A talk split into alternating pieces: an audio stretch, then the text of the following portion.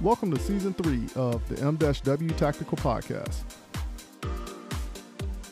Sit back and enjoy the conversations with the mad scientist and myself as we discuss the sport of shooting, goals, training, and everyday life. You are listening to the M W Tactical Podcast.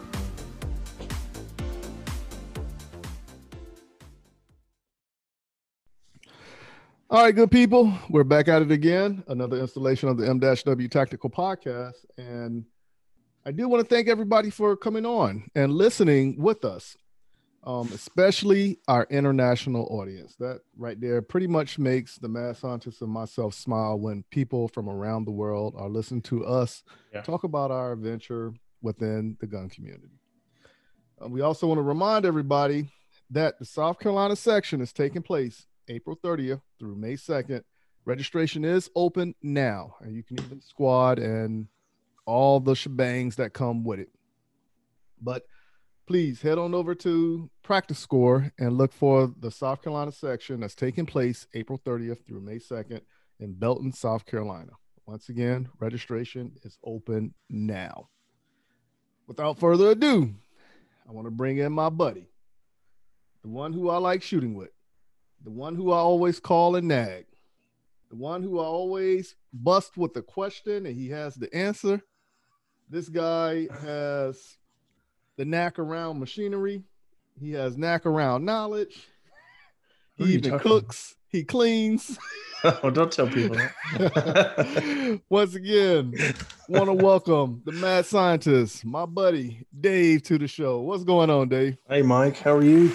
I'm doing good, man. Doing good. good. Um, woke up from a nap not too long ago. Had a great workout. I'm I'm getting ready. I'm getting ready. Yeah. Yeah. Man. Well, good. Good. Good. Yeah. So that's one of my focuses um for twenty twenty-one is um more napping. No, no, getting back in the shoot. Because um when I was in the military, my focus was always working out, because you pretty much had to stay ready at any given notice. Oh yeah, sure. You know, and even though I was in the conventional army and it being all my units were infantry units, our P T standards was pretty high. Um, even when you're looking at it from the military scale, you can get three hundred on a P T test. That's the max you can get on a P T test. And a conventional unit, infantry unit, Um, some units was doing two seventy, other units was doing two eighty, you know?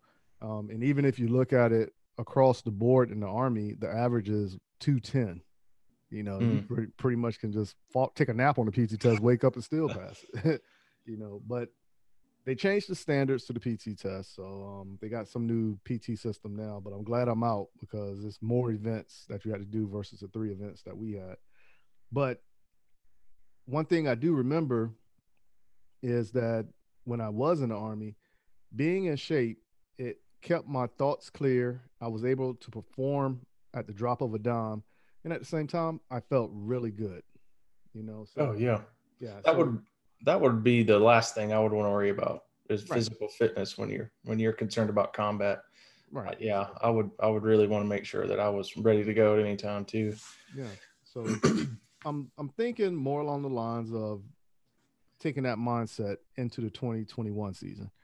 And of course, you know, I'm beating it up at the gym, um, doing my little workouts at the house, doing my dry fire, you know, and especially after a good workout, like I had um, yesterday, had a great workout.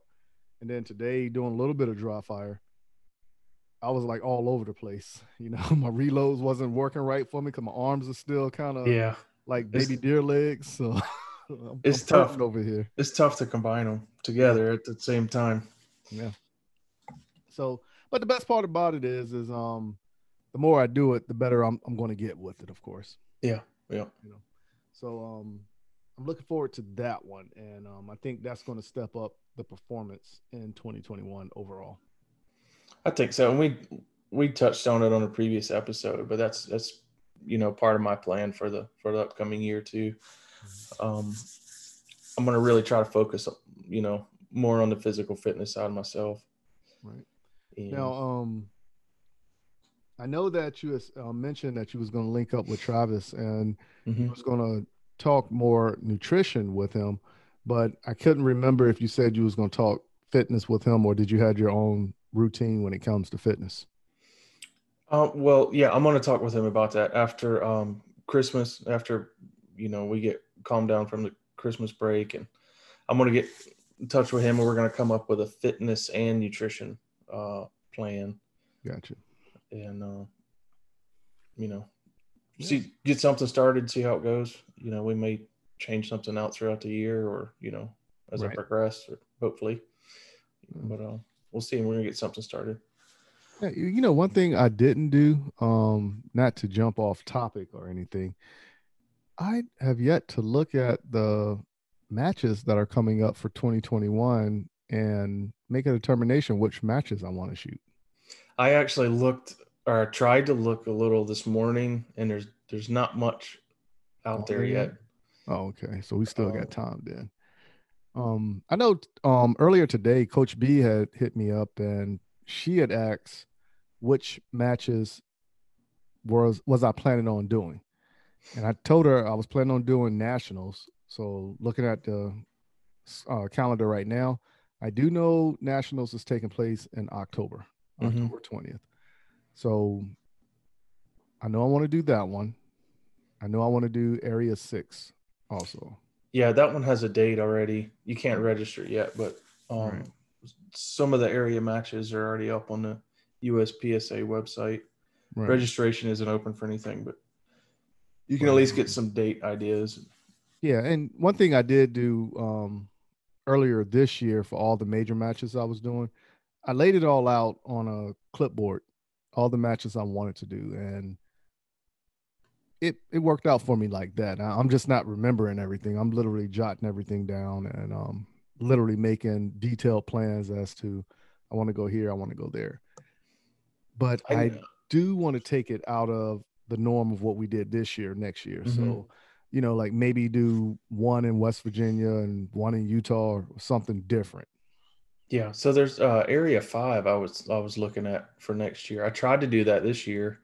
I I did that same thing beginning of this year. I, I sat down, and we have a uh, my wife and I have a big calendar that's on the kitchen counter, and you know I I made notes of all the matches, you know, and scheduled everything on a calendar. But then the the year got so screwed up. The matches were rescheduled and canceled, and I. I lost track, man. I forgot that I was registered for matches that, that I already was. And I, this year was confusing. Um, normally, you know, you don't have to deal with that stuff, but uh, right. this, this one's a little different, but I, I try to do that too. I look at the beginning of the year and then try to plan, plan, plan it out. Yeah. So let's, um, sometime next week, let's sit up, sit down and actually plan it out, at least three to four matches. Yeah. Um, and good. Then figure out which ones we want to hit up. We need to go to Alabama. Yeah. I've been talking about that. I can't remember. Somebody said something was taking place in Alabama next year, like Talladega area. Yeah. There's several. Oh, that's what, yeah. That's what Nationals is taking place. Yeah. Nationals. And then I think there's uh World Speed Sheet, maybe Steel Challenge thing. Um, Oh yeah, yeah.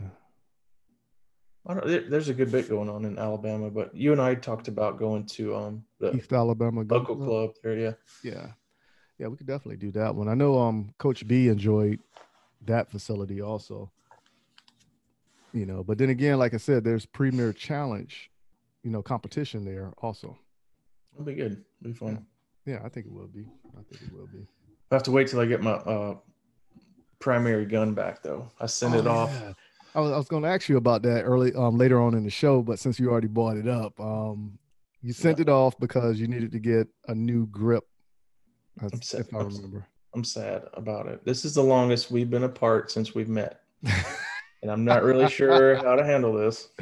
All right. So go ahead and tell the good people, why are you separated from this inanimate object? it's it's really it's hard to talk about. But um, I'll try. Uh, so it's I bought um uh, custom LimCat gun uh, at the beginning of the year. Well, I bought it last year, but I, if, I took delivery of it at the beginning of the year, and I shot it all year. And um, the the grip shape I kind of struggled with. It just didn't fit my hands quite right. Um, and uh, you know, after a year of use, there you know there's some wear on the gun. And LimCat, the the gun shop, offers to um, go through the gun, you know, once a year, you know, replace any parts that are worn or, or need replacing, and then they'll refinish the whole gun. But while they're doing that, I, they're going to replace the grip for me with one that's a little wider. Um, should fit my hands a lot better, and I won't have to, I won't have the struggle I did with um, just the thumb safety was an issue because of the position of my hands on the grip, and I kind of fought with that all year. But um, it it was a great gun. I could not have asked for a better gun. The thing ran flawlessly. I never had an issue with it mechanically. Um, it was just a fit personally for my hands and, and that grip shape. Did you happen to get that gun at the beginning of the year? Because it doesn't seem like you had it for a year yet. Uh, yeah, it was February maybe. That's why I, I got it earlier in the year. I remember when you showed it to me, but I was, well, it was, I know it was a warm day when you showed it to me. So that's, maybe that's why I'm thinking it was the summertime. But maybe I could have been March. It was before summer. Uh, but I was like, man, I shot it, it all summer. Like it, yeah, it didn't seem like it was that long. Wow. So it, it probably wasn't a whole year, like twelve months, but right. Right. Well, it's still that time frame. You're still within that window. Yeah. In, in my mind, I look at a year as ten months, two days. You know, so it's still stuck yeah. with me. yeah. So, um, actually, this week we don't have an interview this week, so it's just you and I um talking about the topics we're gonna um carry on with. And at the same time, last week I stated I wanted to talk about something that resembles something of a red dot. Mm-hmm. You know, I didn't know you knew what those things were. Well, you know, I'm kind of scared of them in a sense of speaking, but um, but we're going to talk about that after this commercial break. And um, I think it's going to be interesting, and I know you're going to be more excited about it after I say what I'm going to say. I, I I like red dots. Let's talk oh, about yeah. it. Trust me, I know. I know. But um, please stay in your seats, and here are a few words from our sponsors. Hey, this is Brian Conley at Hunter's H D Gold. If you've never tried Hunter's H D Gold, then I challenge you to find me at a match next year. Go to the website under scheduled events, find out where I'm going to be. Come meet me in person and demo a pair for yourself. Find out why shooters across the United States are changing to Hunter's H D Gold to get forty-three percent more light to their eyes, better contrast, eyes that are not fatigued at the end of the day based on the, the colors that we use, and find out the real meaning of why they change so you don't have to. So check us out on our website, hunters h d gold dot com, and I look forward to seeing you at the range soon. J M four Tactical has developed a state-of-the-art polymer holster that will quickly become your go-to holster. With high-quality Herman oak leather securely sewn to the interior of the molded outer Bolteron shell, your draw becomes silent and no more scratches up and down your firearm. When seconds count, you can rest assured that you will have the upper hand when you need it most. Whether you carry open or concealed, the Relic holster is available in four different models, fitting over hundreds of different style guns. The new reliable, easy, light, individual carry holster by J M four Tactical. Order your Relic today at j m four tactical dot com. Are you in the market to purchase your first or next firearm, but find the atmosphere of a gun store intimidating, crowded, or uninviting? There's a way for you to purchase the gun you want while avoiding the crowds, the gruff salesmen, and the marked up prices that come with a brick and mortar gun store. The process is called a transfer, where the purchase is made at an online store and sent to a federally licensed middleman called an F F L, who processes the paperwork and background check for a firearm purchase. C A E Transfers is the F F L with the lowest transfer cost in the Midlands at only twenty dollars or fifteen dollars with the presentation of a South Carolina concealed weapons permit and ten dollars for repeat customers. If you live in Columbia, South Carolina or its surrounding areas, choose C A E Transfers as your F F L during checkout and let me help you complete your online gun purchase. You can find and follow C A E Transfers online at Facebook, Twitter, and Instagram using at C A E Transfers. Thank you for your business, and I look forward to seeing you soon. All right, good people. We're back at it again, and this is the week after Christmas, and me and Dave just sitting right here chopping it up about gun stuff going into twenty twenty-one and what we're going to do. Um, as I stated earlier before the commercial break, I made a comment last week before we got off the show that I am considering running a red dot. But I originally told myself once I make master or A class, I was dancing between the two. But once I made master, I was going to shoot um, carry optics for a little bit and gave um, limited a break.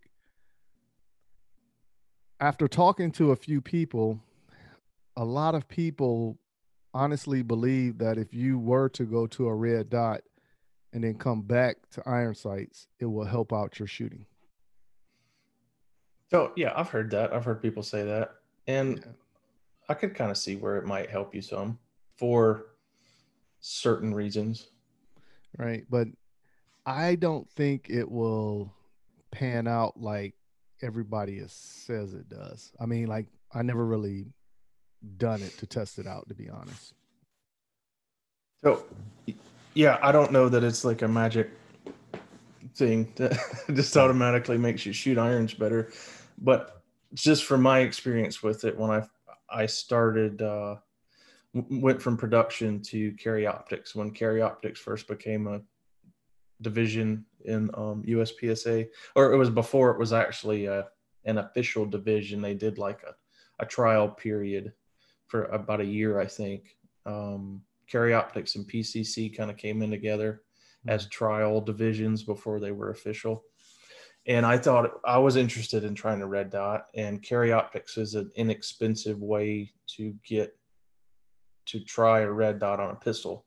Mm-hmm. Um, you know, of course I shoot open now, um, but it's tough to, it's tough to make that commitment. Um, you're looking at several thousand dollars to get into the open division, and right. without knowing you're going to really like it or not, that's, that's hard to, you know, it's a hard decision to make. So right. It was easy when carry optics was introduced because you could, at the time, they were pretty well just stock factory guns, Glocks and M and Ps um, that you could put a red dot on and go shoot the division. And what I noticed from moving from irons to red dot and then back to irons, um, or back and forth, you know, I still shoot some iron stuff too, but you, you, get a lot more information visually um, when you're looking at a, at a red dot on a target um, than you do with irons. It's a lot more precise.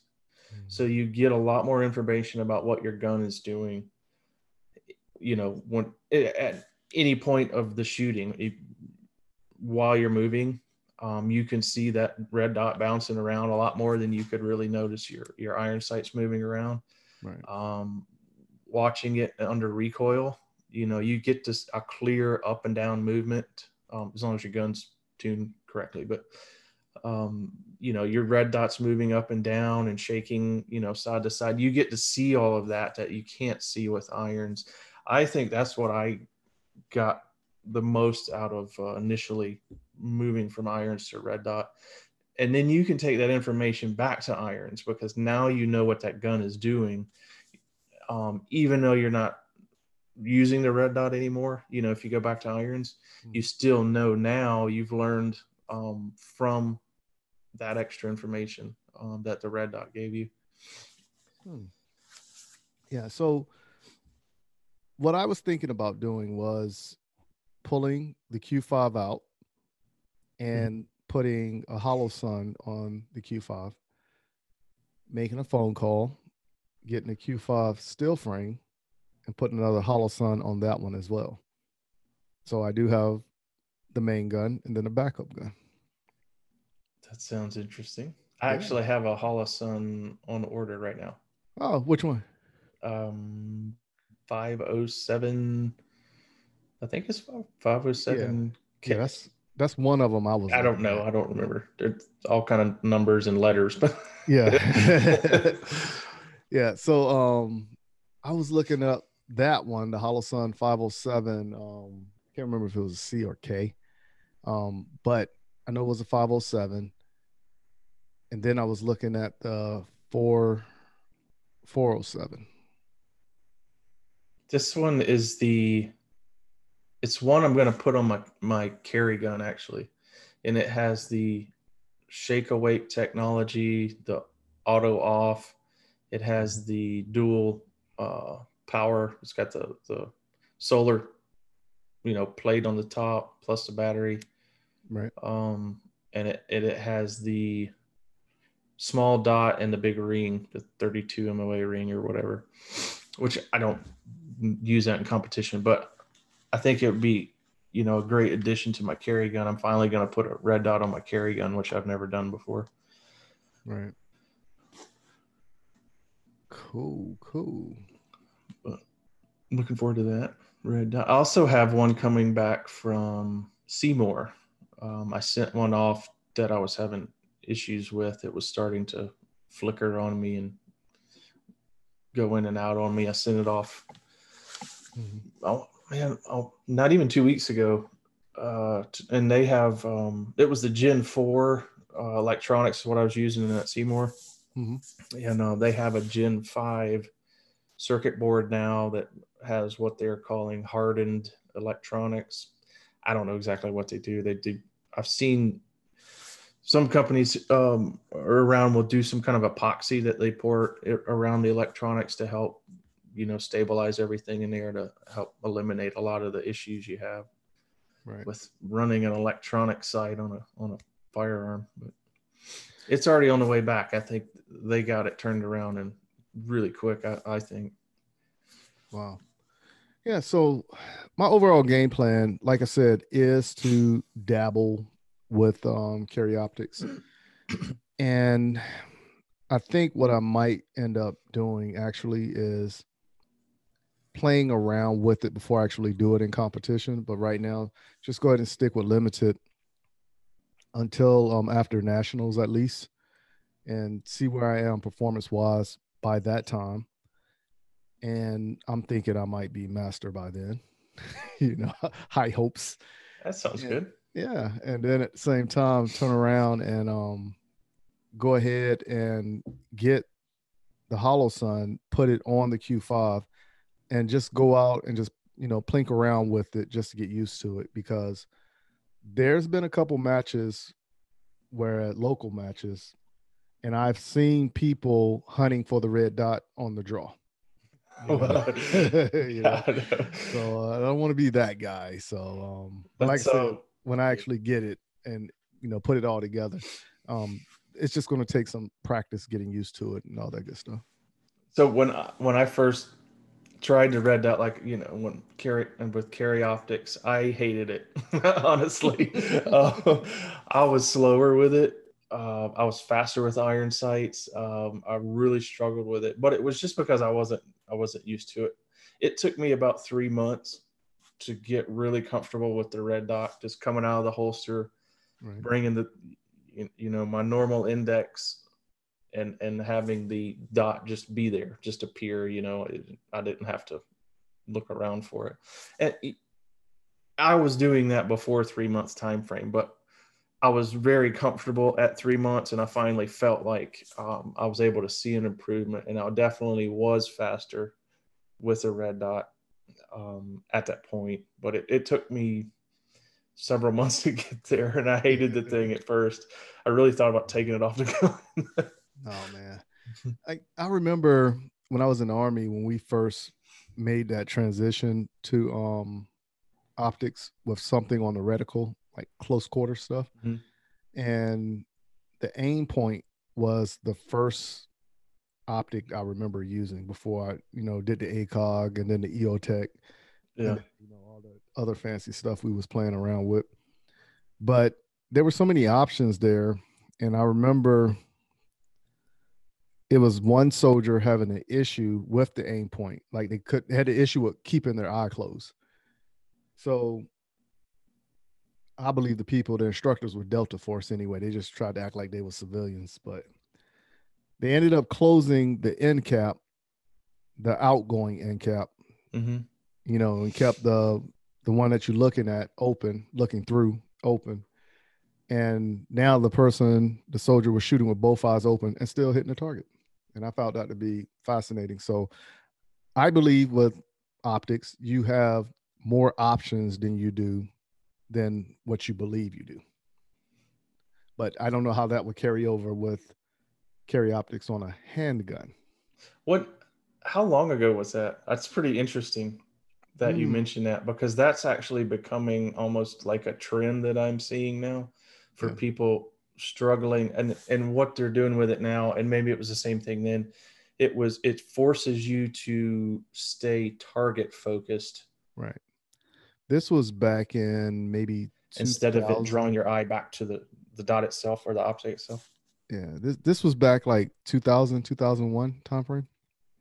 So almost twenty years ago, people were doing that same thing. That's, that's for some reason, it's just, maybe everyone's been doing it in U S P S A and I just didn't know about it, but it just seems like it's becoming a, like a trend now to, as a, as a training tool.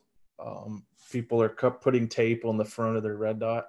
Yeah. And that's what I was going to say. Like, I wonder why nobody is doing that, because even like when I shoot my A R fifteen with the variable optic on it, Mm-hmm. Um, if it's close quarter stuff, that's what I do. I close the end cap and do it with both eyes open, because you know with the magnification on up, you have to close the one eye because you won't be able to oh, yeah, focus yeah. on everything.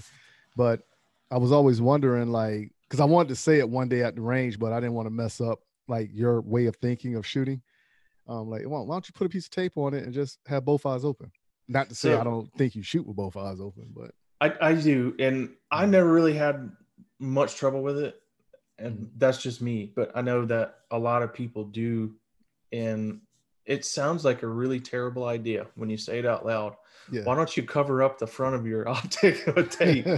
uh how is that going to make you shoot better? I don't know.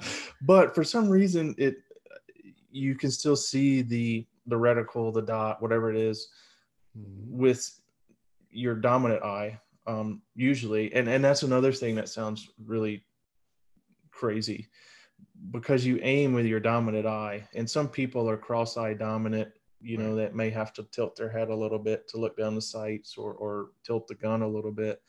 So essentially you're covering up the vision of your dominant eye, yet you're still hitting accurate shots on the target. And that sounds really crazy to me too.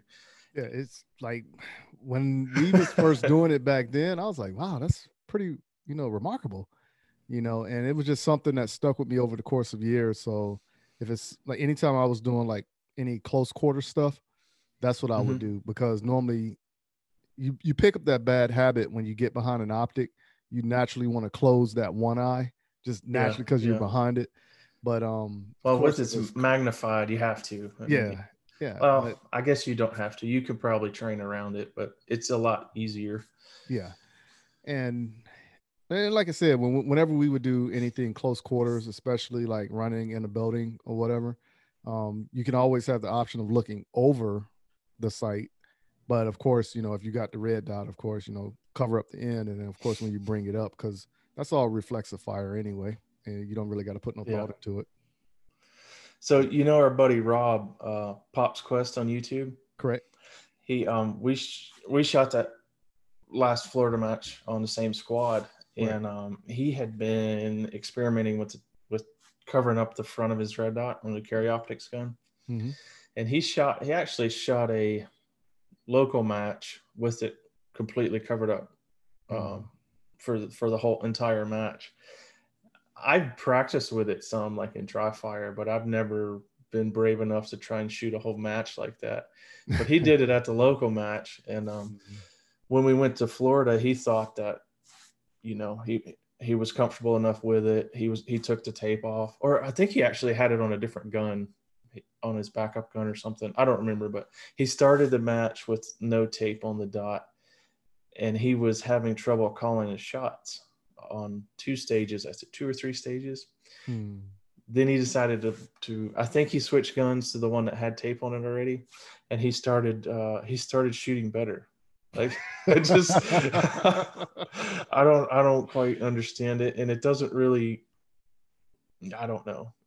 It works for, yeah. you know, a lot of people that, that maybe have a uh, target focus issue. I think that the, you can get a dot that's too bright or too big, and it's distracting. And it pulls your eye to where you're focusing on the dot, which you don't need to, you don't want to do. It's a little different with irons. Um, sometimes with a you know real long or real precise shot, you really need to focus on the alignment of the front and rear iron sights, you know, to make sure you're aiming. Um, I believe. The, I believe. I don't know. It's yeah, interesting. I believe that when you're actually looking at that sight picture, one closed and you're just looking at the dot, and the other one you're looking at the target.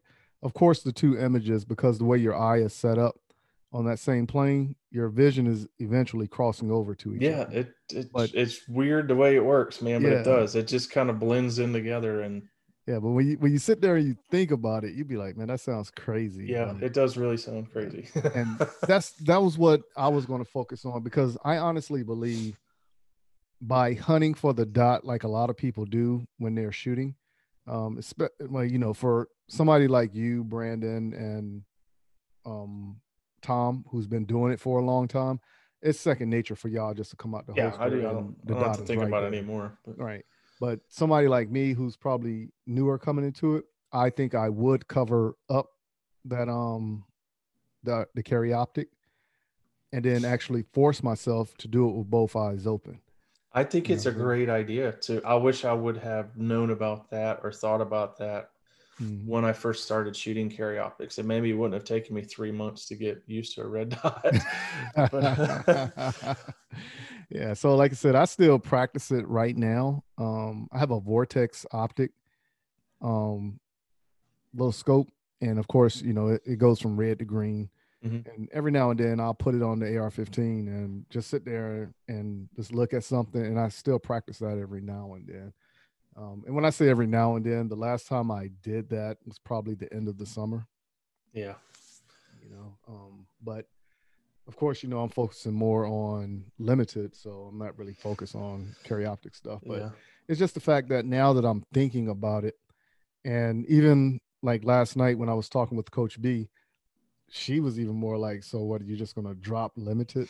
And, you know, I told her, even though I made the decision that I want to do carry optics sometime in the near future, I want to be prepared. I want to know the rules for carry optics a little bit better.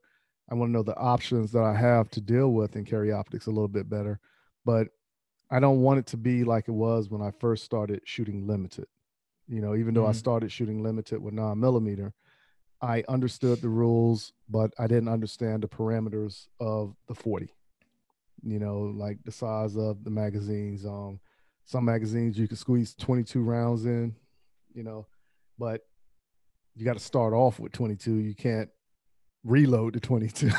No, then you, know, you just drop the mag on the yeah, gun. Exactly. So, and it is like all those were learning lessons, but, but I, I want to know my options prior to doing it, so I could just flow with it, and it's not me trying to game it or think too much about the game versus the ability of just executing yeah. the stage.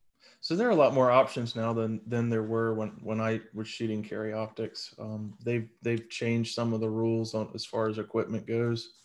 Mm-hmm. Um, so so yeah, there's definitely a lot you know a lot of different stuff to to look at and investigate and learn about. It's fun. It's a fun game too. Well, I remember when I first got into shooting limited, everybody was saying limited at that time was the fastest growing division. Now I believe that carry optics took that over. Probably. I, I haven't seen any data on it, but I, I would believe that. Yeah. Um, it's, it's easier to get into. Um, It's less expensive. A lot of people already have the guns. Mm-hmm. Um, a lot of guns now, factory guns, are coming with slides pre-cut for optics. Um, mm-hmm. That was that was kind of a, a hindrance um, when carry optics first started. Nobody nobody was offering a gun that, you know, you could buy off the shelf and it was ready to go for a red dot. Um, you'd have to send it off to a gunsmith, and they'd they'd have to, you know, mill a spot right. on the slide, and and that usually requires refinishing the slide after you, you know, you cut metal away from it, and you know that would add another three five hundred dollars just for, you know, machine work. Um, but now, you know, just about every gun you can, every major manufacturer that um, offers a gun that you can use in carry optics has a, you know, a version that's ready for a, a red dot of some sort. Yeah. Now I know the Q five, it came with those pre-cuts, mm-hmm. and then it also comes with three different plates for the um, red dot that you're going to use. Yeah. I don't know why they haven't come up with some sort of standard mounting um, for a red dot. Everyone wants to have a different mount, which doesn't make any sense to me, but well, commercially, it makes sense because it's going to draw more people to you. But of course, if you have the universal mount, um, you could take the universal mount and always make it better. So, yeah, I mean, like A R fifteen parts, they're all interchangeable. Yeah, I, yeah, I don't know. So I don't yeah. know. Yeah, but that that would make more sense to have one universal, you know, plate, and then everybody. I, I think so, because what if you wanted to try a different dot? Right. If you're from a um, the business side of it, if you're trying to sell your red dot to someone that has a gun that's milled for a diff a competitor's red dot, but your mm. red dot doesn't fit that right. potential yeah. customer's gun, you can't sell it to them. Yeah, because now you're just limiting your audience to. Yeah, I don't. You know, I mean, they have the different product. plates now. They're make. I don't know. There just needs to be a standard, and, and I think we're getting toward that, going toward that direction. The um, Trigicon R M R, I think, has kind of been somewhat of this of the standard um, for a few years now, and I think a lot of people are, are trying to to you know use a similar mount. I don't know. That's just one of my little tangents I got up on here. Yeah. But actually, I think what I'm going to do is I'm going to look for somebody who is heavy into carry optics and bring them onto the show. And we're going to talk the various options when it comes to carry optics, plates and different mounts and different red dots and everything else associated with it. Rob might be a good guy to talk to about that, because I think he has like five carry optic guns with a dozen different red dot and stuff he's tried. So I, I don't know. I just found one that, that worked for me, and I just stuck with it. But right, he's he experimented with a lot of different stuff. Yeah, so that's that's what it is. So, and I I totally understand that once you find something you like, you just stick with it, and you don't want to venture out from it because it works for you. Um, I'm the same way when it comes to a lot of things. Just like when I got the S T I, I call it Big Sexy. Everybody was saying get the M B X magazines. Yeah. But but I'm more partial to the S T I magazines, you know. And I just don't know why, but when I look at an M B X magazine, I just don't think it's as sturdy as just looking at like how it's more rounded versus more corners.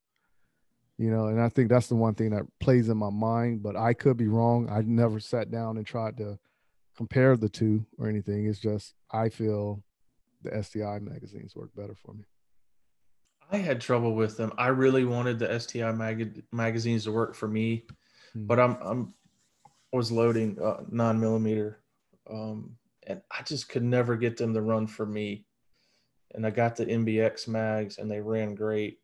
Mm-hmm. But I have seen a lot of the S T I mags in forty that, that run just fine, um, you know, without any issues.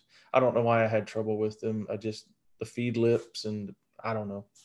I tried tuning them and I felt like I'd have them running well and for a match or two, and then then they would cause malfunctions again. I, I don't know. Finally, I, I, I went to M B X and, yeah, and also, I honestly believe also that A lot of that has to do with maybe the gun manufacturer, how they make it, whereas they might do their tests with one specific magazine and it works better with that one magazine. They just didn't, they'll probably recommend that magazine.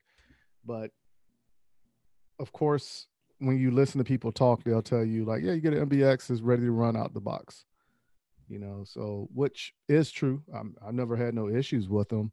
It's just when I'm holding them, I'm just like, I don't think this is as sturdy as the S T I.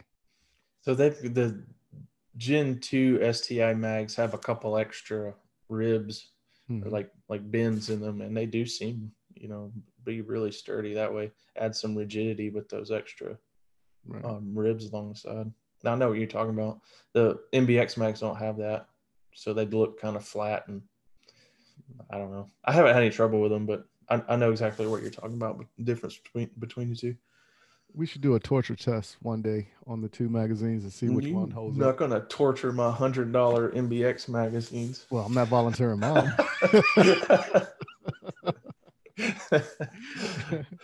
um, also, before we go any further, I have to make a correction. I made a mistake on the last two shows when I was talking about the R O class that was supposed to be taking place at East Alabama Gun Club. The class is actually taking place nine through ten January, and you still can contact Ali Howe at film at T D S dot net, film, Foxtrot, India, Lima, Mike, at Tango Delta Sierra dot net, or you can call Ali Howe at eight five zero, four four three, three three two seven. Again, you can call Ali Howe at eight five zero, four four three, three three two seven. And this R O class is taking place in Midway, Florida, not East Alabama Gun Club. So I made an honest mistake. My bad. But there, it's still, that. It's a different state, but they're relatively close. I mean, between the two locations, right? Yeah, a couple hours. Okay. Yeah, a couple hours. But, um, yep. So that was my mistake, and I do apologize for everybody who was looking to take that. And I'm pretty sure East Alabama Gun Club probably enjoyed all the contact people contacting them in regards looking We're for not this. Having a class. Yeah, so to let everybody know, like we said beforehand, the R O class is taking place nine through ten January in Midway, Florida.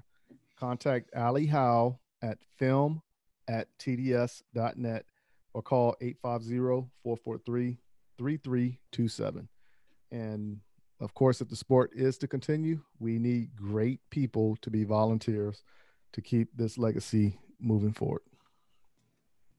Yep. So um, you had something you wanted to talk about and actually show. Oh, yeah. Show and tell. Yeah, yeah. So, um, I've never done this before, but yeah, but before you do that, let's go ahead and um let's hop into another commercial break. And when we come back, we want to talk about this piece of history that you're going to mm-hmm. put on display right here. So everybody, please stay in your seats. And here are a few words from our sponsors. Hey, this is Brian Conley with Hunter's H D Gold, and you are listening to the M W Tactical Podcast.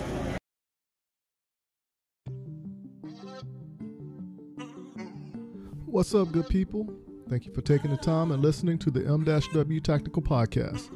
Please go visit the M W Tactical store at w w w dot m w tactical dot com forward slash store and help support our efforts by purchasing a shirt or two. If you haven't done so, go follow us on Instagram and Facebook by searching for M W Tactical.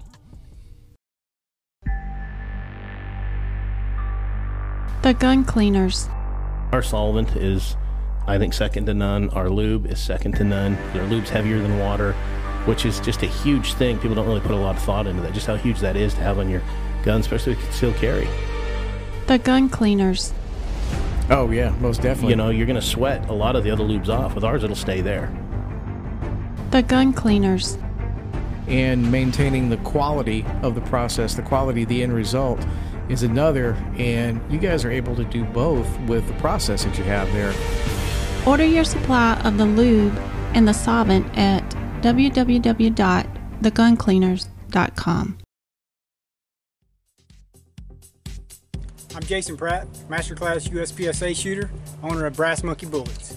If you're interested in competition bullets, visit w w w dot brass monkey bullets l l c dot com or call me at four two three, nine six seven, one zero six three. For more information, my email is brass monkey bullets l l c at gmail dot com. Thank you.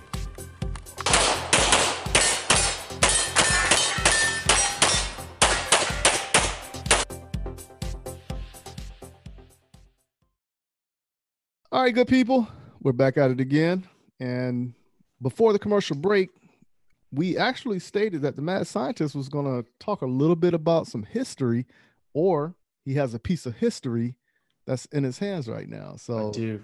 Yeah, so let's let's talk a little bit about this. I do.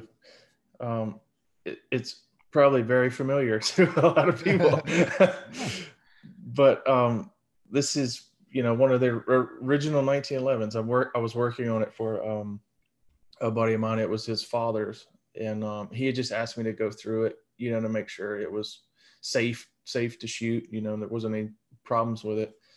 But this is um, was actually a military um, issued uh, U S Army. It actually says, uh, what does it say exactly? It said property. Hold on, it's on the other side. United States property, and it's got their um, their serial number on it, and it's got all the, the original Colt patent information. Um, the original patent that it shows on here is from eighteen ninety-seven. Whoa. Um, so I'm sure, you know, a lot of people know a little bit about the history of nineteen eleven. There's another patent number on here for nineteen eleven. Um, I don't know if it, if that was one of the first or earlier, one of the first times it was actually issued was, I think, nineteen ten, I think, when they actually started issuing them, mm-hmm. or going into nineteen eleven, something like that. But anyway, I was, I went through this gun, and I, I just thought it was really cool um, piece of history. And it's interesting for me to look at the, the parts, the components, the, you know, the internal workings of this thing. And it is almost exactly the same as what we're using uh, over a hundred years later.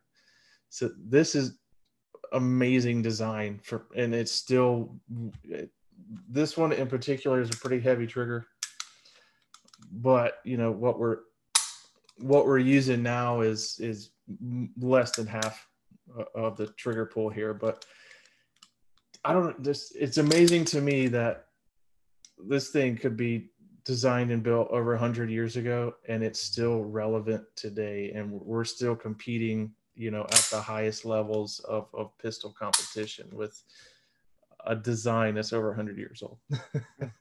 um one thing I've always said, once you actually look at the design of the first semi-automatic um firearm, there's not much difference from that first one to what's being made today.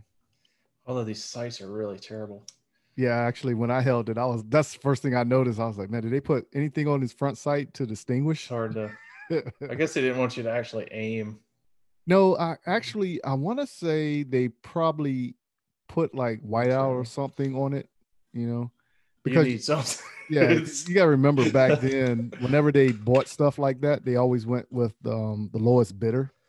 Yeah, and that was one thing I did notice going through here. The the parts in here are pretty cheap.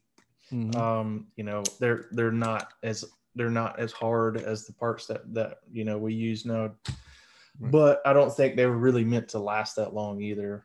Um, you you weren't probably weren't expecting to put, you know, fifty thousand rounds through through a issued nineteen eleven. Um, So now with that nineteen eleven right there, and without saying the person's name because we didn't get their permission to say it publicly, do you think they actually changed anything out from like the father?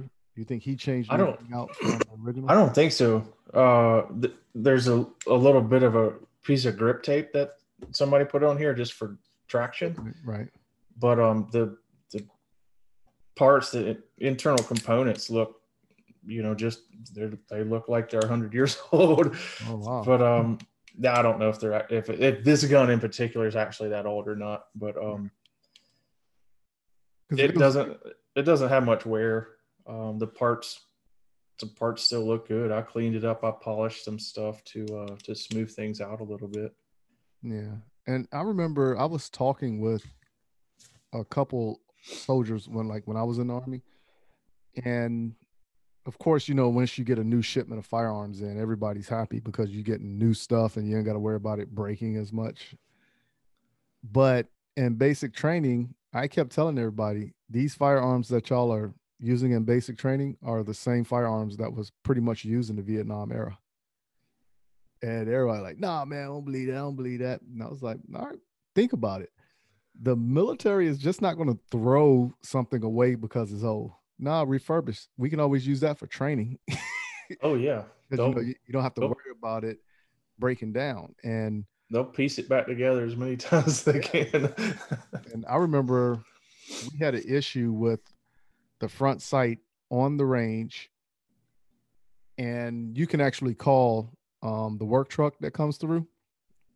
And once they get there, it's a guy who pulls up in like a U-Haul truck. It's all white. But when he opens up that back gate, it is literally a gunsmith laboratory. Yeah. Oh, that'd be cool. Every tool, every part you need and everything. And you just need one of those. And he'll come out there to the range. And he actually took a blowtorch to that front sight post, loose, like, you know, loosened it up, made it where it can work a little bit. Mm-hmm. And um, maybe like two or three hours after he left, we ran back into that same issue again. But like I said, it's one of those type things. It was like fascinating to see. So, but it just goes to show that that technology, because me personally, I think the A R fifteen is the superior rifle. I honestly believe that, you know, but um, it's an excellent design as well. You know, yeah, the long gun yeah, design. I, I think the best one out there, me personally. But I always get into the argument with a lot of people who say A K over A R fifteen, but I, I think the A R fifteen yeah. is um, more yeah. superior. There's, um, uh, A K's got some stuff going for it, but I don't yeah, know. Yeah. Now, it's tough. It's tough to beat an A R. One, one thing I do like about the A K is the fact, like, I seen this demonstration where somebody was running it, dumped it in mud, pulled it out, and that joker was still firing. You ain't doing that with an A R fifteen. No. You know, so, um, but that's one thing I do like about the um, A K. I just don't like the A K overall. Like, I would never go out and purchase an A K. There is something to say about it, though. I mean, it's, it sounds like it's about to fall apart. Like, you pick it up and shake it, and you can hear everything rattling around in it. All the everything's so loose in there.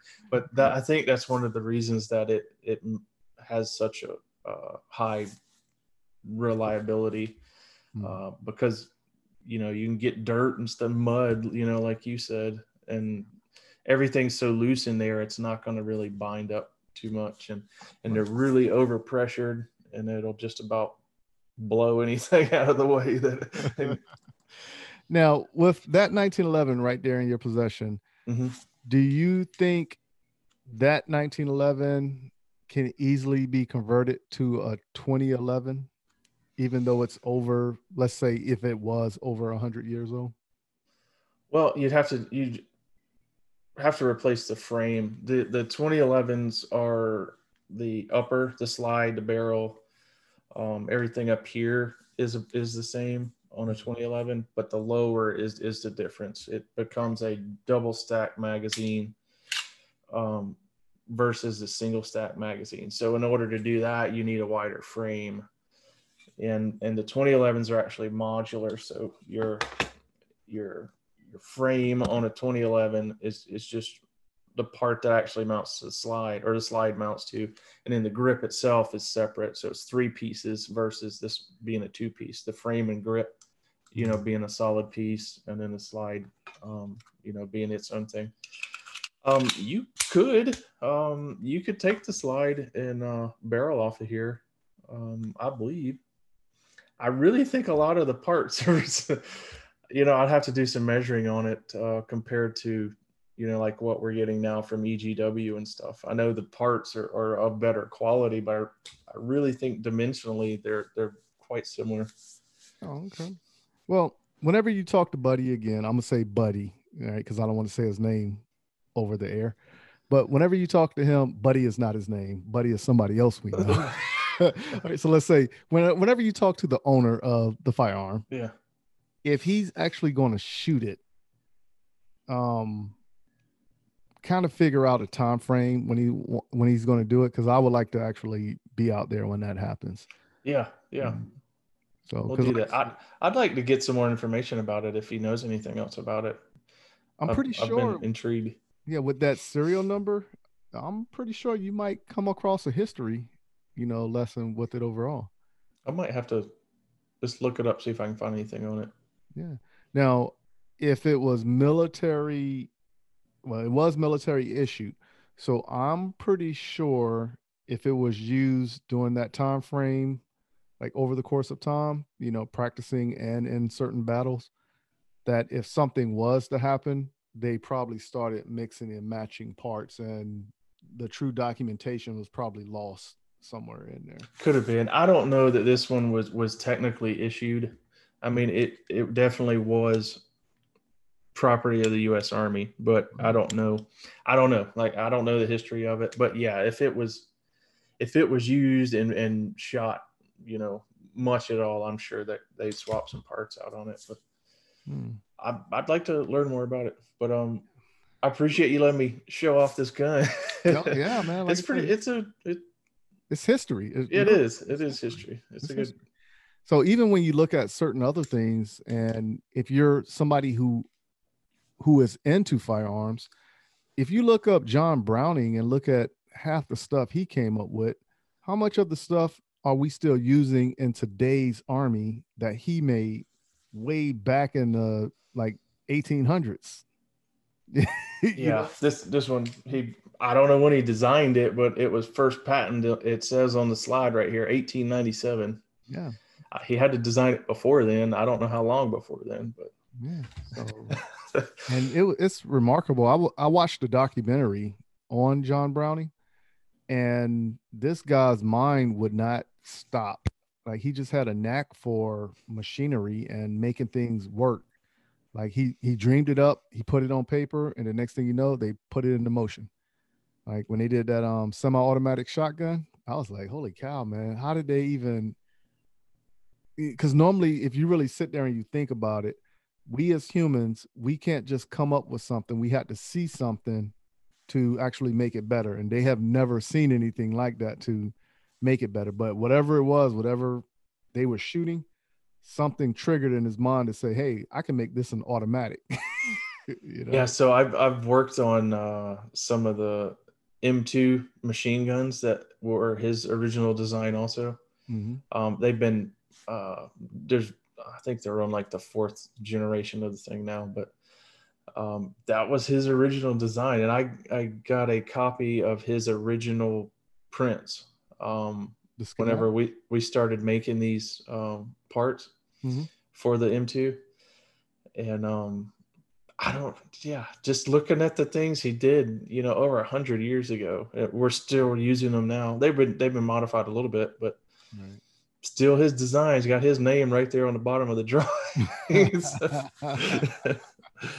It was, um, it was kind of funny how he did a lot of his, um, his dealings with, you know, trying to incorporate like, okay, this is my design, but this right here is how I want it to be named and labeled.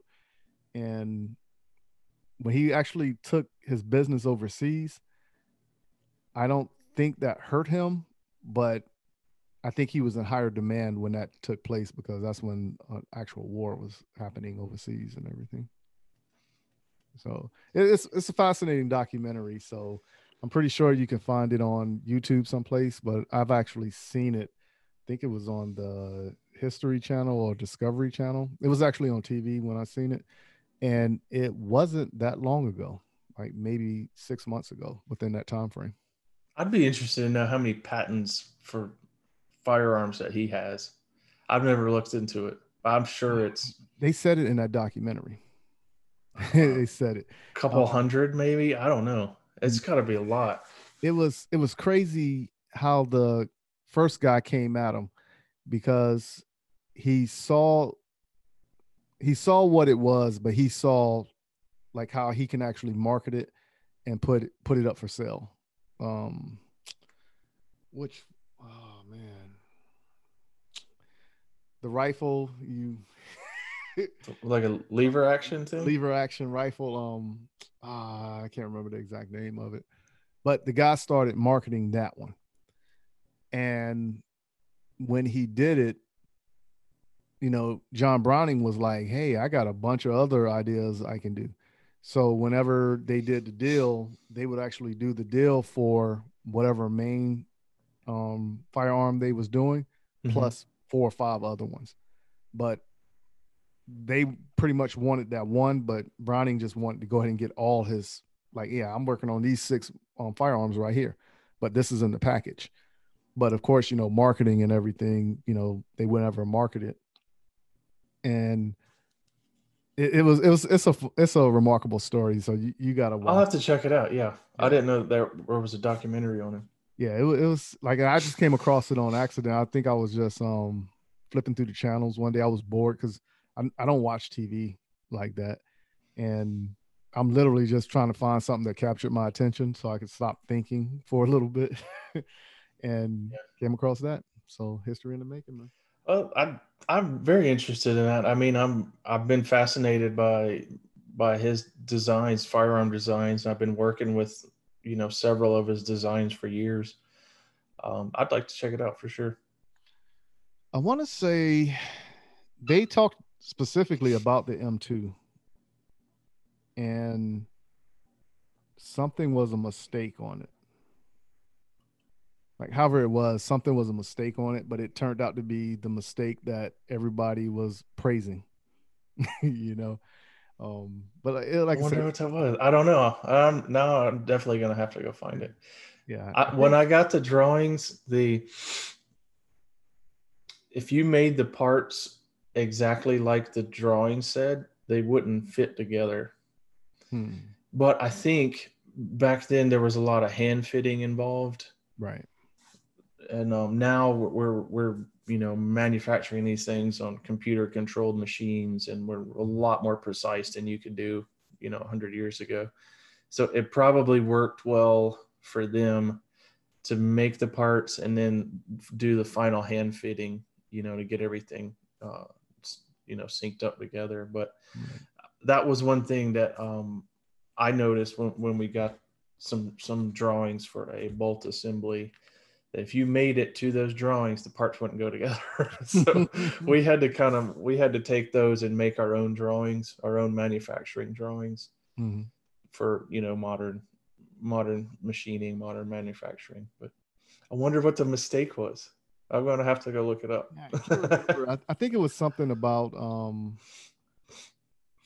it overheating, or the rate of fire was too fast, or too slow. It, it was something simple. And I mean, like, when we're looking at it today, it was something simple, but back then it was something that threw them for a loop. And then I think they was about to discard the project, and he actually ended up coming up with something, fixed it, and then it revolutionized um, the war. Hmm. I'm gonna have to check it out. Yeah, man. Like I said, it's pretty interesting, really interesting. But I'm into stuff like that. It was like, yeah. Um, I can't think of the guy's name right now, and you might know it. There was somebody who was a gun. He built firearms, but he had a felon, but he couldn't own one. Yeah, I read about this I guy. Know. I can't remember who it was though. Um, but he was a felon. He couldn't own firearms, and he had to get special permission to do this. And he actually got the permission to actually make the firearms. It's just he couldn't shoot them, test them, or anything. He just had to, like, draw them and do whatever he agreed upon. Was it recently? Uh, it was older. I, I can't remember. I want to say his crime was murder. He murdered somebody. And when he was in jail, he started having visions of um, firearms in his head. put him on paper. When he got out, he ended up getting a job um, with the manufacturer and putting his designs into use. Um, I don't know. I that's, can't think of his name. That's interesting too. Yeah, that was that was pretty interesting one also. But um, I read about that one. I haven't seen anything on mm-hmm. him, and I just can't remember who it is right now. But well, cool. That's going to give me something to do. Yeah, yeah. I, I challenge everybody to look at that stuff and learn a little bit about history when it comes to firearms, because once you look at everything that's going on in, in society today, there's a lot of smoke screens going up and a lot of behind the scenes stuff that are happening behind closed doors. But if you don't know the true history of firearms or know the true history of where we are in society today, you're never going to know where you really going. Yeah. You know? And it seems like uh, a lot of our history is trying to be covered up uh, lately for some reason or another. I've always said there's no reason to cover it up. There is a reason to learn from. Oh, yeah, absolutely. Don't go down that path again, but there's no reason to cover it up. It's something that happened. Um, it might be ugly. It might make certain people look bad, but at the same time, it's a reminder not to do it again, not to let it happen again. Exactly, exactly. Uh, that's what worries me. If you if you delete that stuff, people are eventually are going to forget about it, and it's going to happen again. And it might repeat itself. Yeah, it's going to happen again.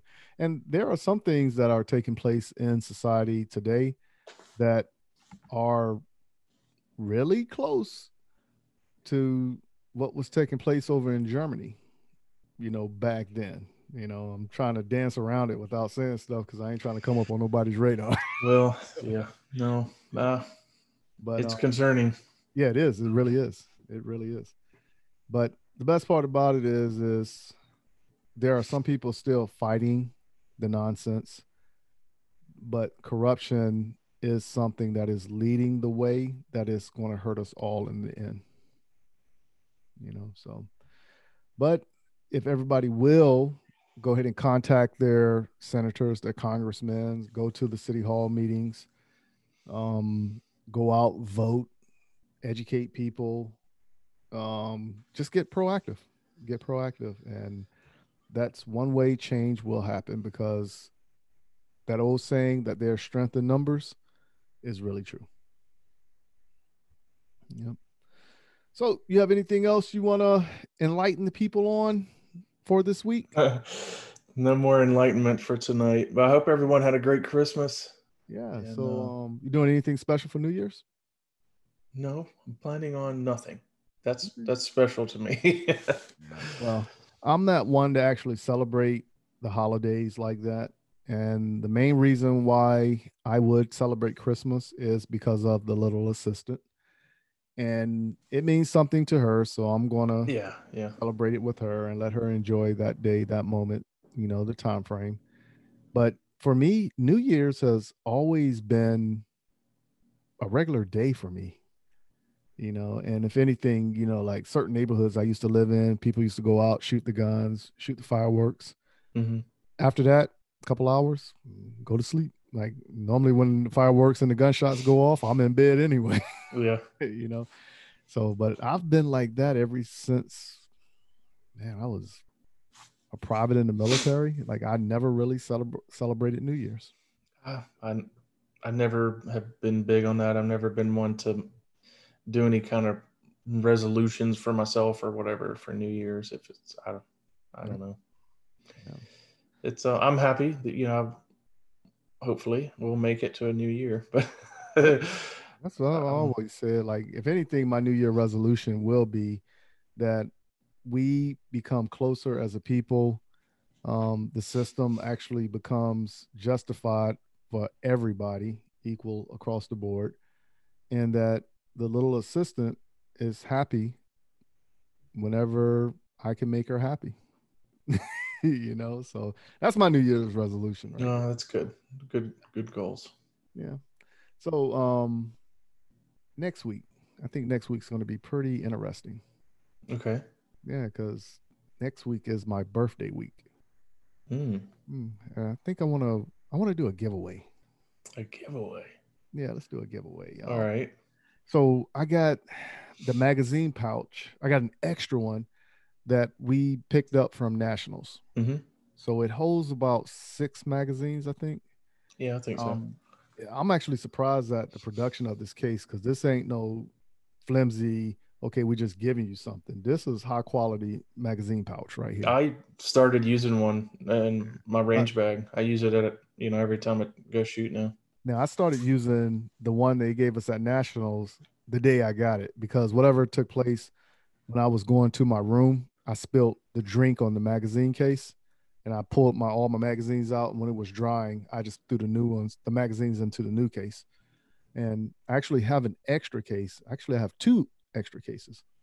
One of them is labeled uh, Race Gun Nationals, and I think the other one is labeled either Production or Carry Optics. I can't remember, but it's a blue, whatever. Actually, factory gun. That's it.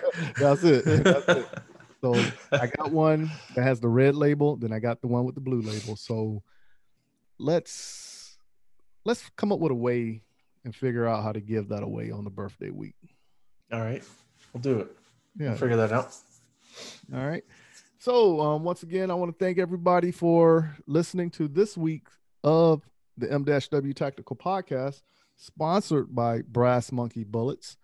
And if anything, just go ahead and follow us on social media. Dave has already put up his compilation for what took place at the Florida section. And I am still currently putting up stages that taking place. I don't like doing a compilation video. That's a, I'm working on a uh, year in review video for, for twenty twenty. Um, so oh, that, that'll be out fairly soon. That's a couple hours right there. Uh, it's Taking. a lot. Yeah. Wow. It's a lot, a lot of stuff to go through. Did a lot of shooting, yeah. But it's fun to go back and look through it. And I have some special music that oh. I have been allowed to use for the for this video. Oh. So be sure to check it out when I release it.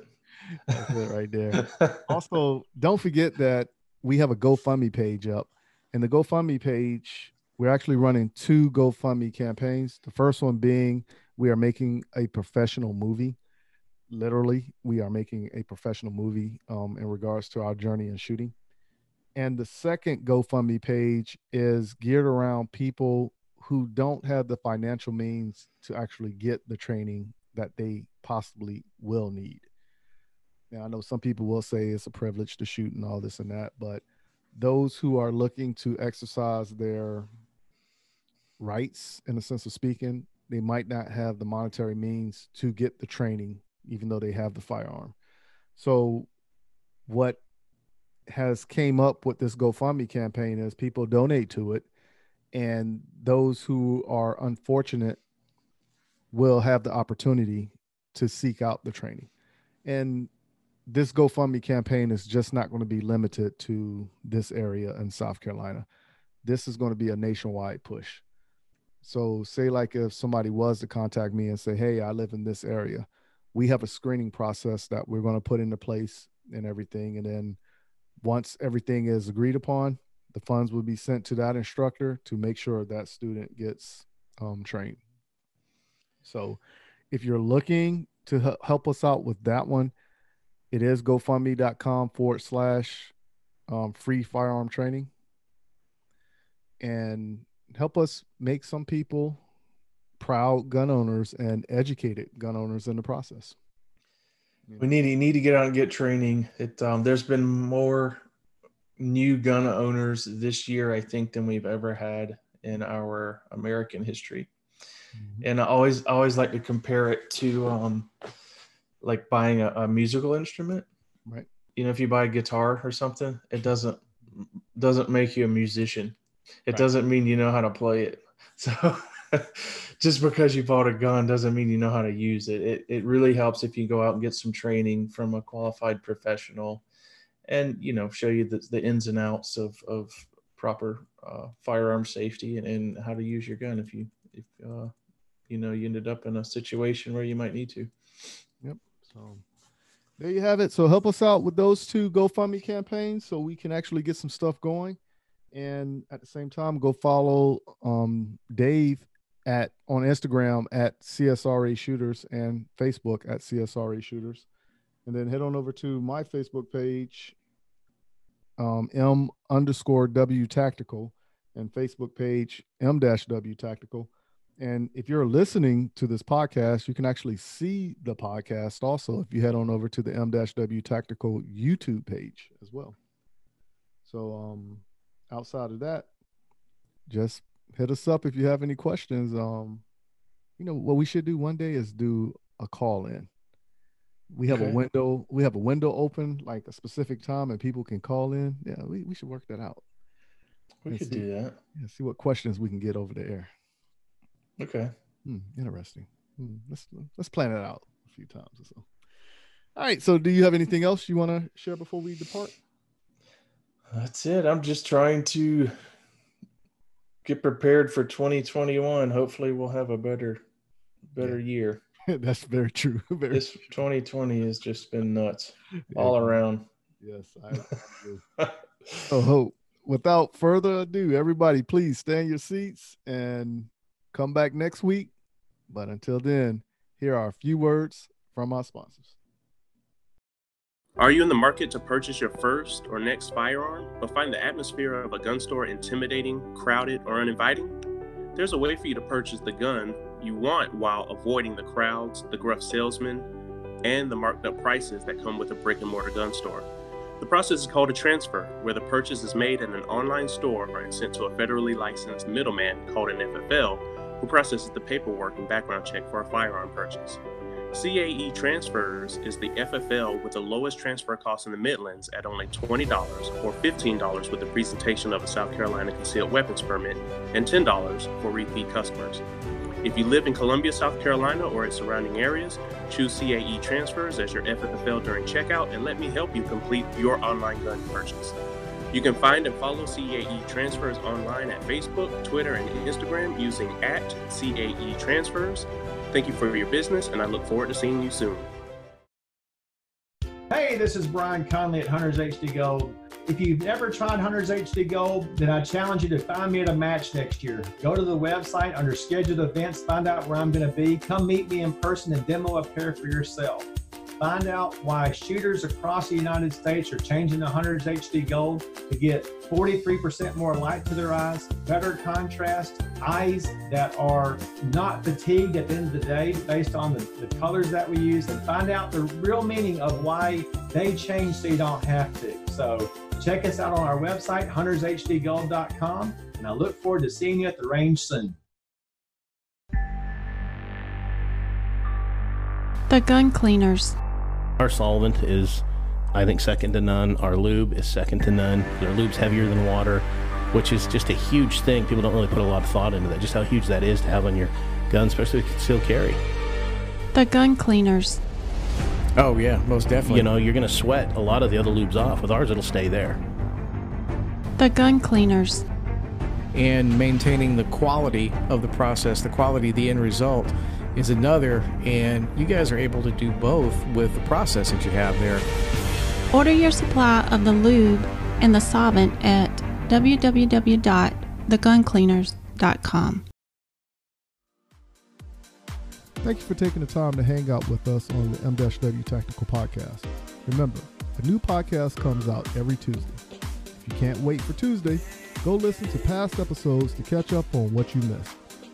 Make sure you visit w w w dot m w tactical dot com and see what all is offered on the site, where you can even purchase M W Tactical apparel. But please, go to our Facebook and Instagram page and follow us on our journey in the sport of competition shooting and the realm of the two A community. Until next week, keep shooting, keep practicing, and have fun.